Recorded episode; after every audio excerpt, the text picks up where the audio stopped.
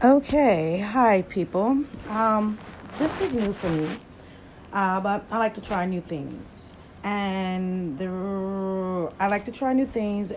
I guess that's why I'm going through some of the things I'm going through today. I said this was going to be about how people try to keep others down, especially women of color. I said black women, but I really just prefer women of color, but preferably African American women, if we can even use that term. I'm in a situation where I'm dealing with different business ventures, and I came across a situation where someone did not relay information correctly. An appointment was not set up correctly, and I had to wait along with some clients. They had to wait as well. So we waited.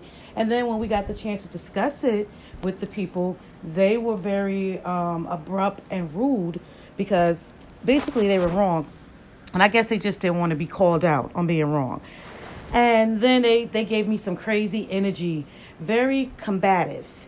And at that point, I realized I'm here to make money. I'm here to have multiple incomes. I'm here to have all my dreams come true, to live them all out. And I have to work hard. So I'm going to come across people like this, that don't want to see me as a black person, as a woman, as a black woman, doing the things I'm doing and in the field that I'm in. They want to see other people. Doors seem to open for them without any type of problems. But with me, I seem to run across people, who have attitudes and things like that. This situation also involves several women, and none of them are African American. One might be half, but doesn't really look like it, so not African American. And I started to say, you know what, let me just leave this situation alone. Because I don't have time to deal with this pettiness. And then something went off in my head, like, you don't have time to make money? You might have to deal with these people a couple of minutes when you talk to them, or when you go do business with them for about an hour or so. Hopefully that's about it.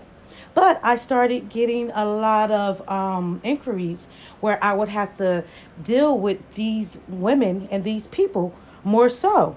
So I told, several colleagues, I could care less about how they feel about the situation, because when the situation occurred, I reached out to everybody and let them know, and I just continued on with business. But I could tell that their feathers was ruffled, because from what I heard, one of them had the history of talking, disrespectfully to other people.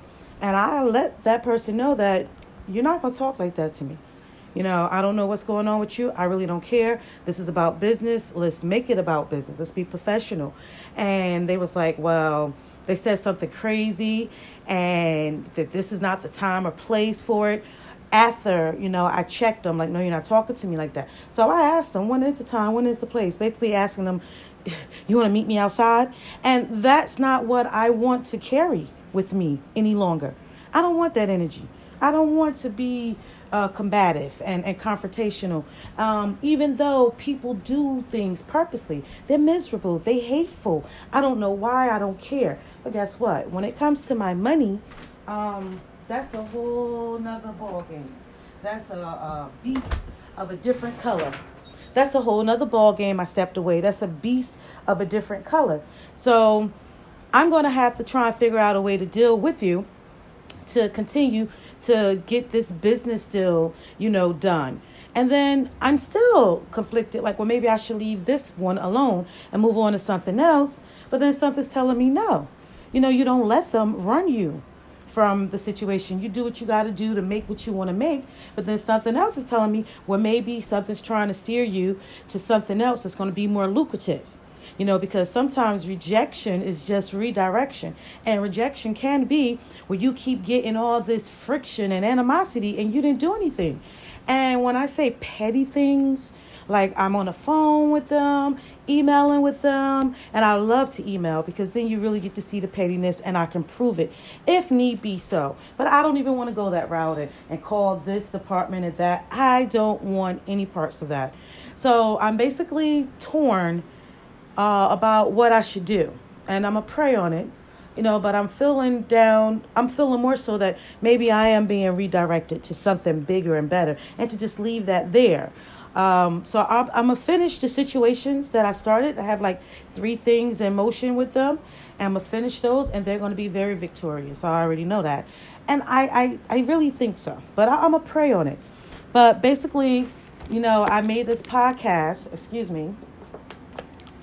to say we are going to run into people who give off this energy. And I hate to use the word hate. But when they see us living up to our potential as kings and queens and very creative, and we're just royal, like African-American people, I don't know how some of you guys walk around looking the way you do, knowing the way we're built, the way we talk, the way our skin looks, our different texture of hair, our different cheekbones. We are beautiful. And it doesn't matter who I chose to marry, but I know I see it. My son, my brothers, my sister, my mother, my aunt, my family, my cousins, we are all beautiful. And there's something about us that when we walk anywhere and deal with different races, they recognize it and they're out to destroy it. So you know what they do? They use the hate within. They plant the hate within, and then they nourish the hate within. And this is done different ways. They make you think it's okay to take drugs. And so many people are ODing now. It's not. It's not okay. Go get therapy. Go talk. You might want to have a glass of wine or beer with your friends. But it's not okay to go hide in pills and stuff like that. Talk things out. Cry things out. Then they make you think it's okay to spend all your money on all this name brand stuff. And they make you think it's okay to neglect your children, black men and sometimes black women. They make you think it's okay to work their jobs from 9 to 5, which actually is like 9 to 7, or actually like 6 to like 7. Because the time you wake up and start preparing to the time you might get home. Don't let it be a meeting, then you might get home at 8. Your whole day is gone. And they know that they're killing you slowly, but their system or whatever, their propaganda is flourishing off of our backs. So that's one way that they're doing that to us. You know, they're hating on us by trying to destroy us from within. And then when some of us say, nah, we still going to step out and do different things. Oh, the hate becomes a little bit more tangible. You can see it. You know, they start doing things. You know, they start making business hard. They start talking to you like you're the problem. And you're sitting there with a smile on your face like, you stupid idiot. And they're just acting like you're being so oppositional and all this. And you can just have a smile on your face or be very nonchalant. Because I know me, when I can get upset, I can be passive aggressive. These are things I know. And this is because I don't mind getting to know me better and researching how I can be and how I can make situations better. And they look for that. They just keep pushing you where you're trying to be nice and understanding and just ignore them. And like my mother said, just let it roll off your back like water off a duck's back, because the back is oiled and it's graceful, or it's graced by oil. And that's how we are. We are graced by God's oil and patient if we do read his word and try to live the way that he say we should. Then we're not easily angered by the nonsense. You know, we have a buffer. And that buffer allows us to ignore some situations. However, they keep coming. And what I mean by me being passive aggressive, if I've been ignoring it, being nice, talking to you really nice, and you've been talking to me like you're crazy, and I'm just looking at you smiling like, you got one more time. And then that one more time comes. And then you like show your natural born butt. They're like, oh, my God, that's what I was talking about. That's what I was talking about. Them black people, you know, so that's another way. There are so many strategies that they use to keep us down or to help us destroy ourselves and others. And that energy is like, it's sad and we have to deal with it, but we have to find a way to deal with it. And when you come across a situation and you're doing things, you know, I'm thinking sometimes it's best to be redirected if you keep coming across that, or is it best to just, you know, trudge on through that nonsense to what you need to get, but then you might want to limit your exposure to it. So I'm thinking, I'm pondering, you know, going to pray about it, but that's basically what I want to talk about, you know, the energy. So Guard your energy. Know your energy. Know the other person's energy. Know their energy, you know. And don't give in.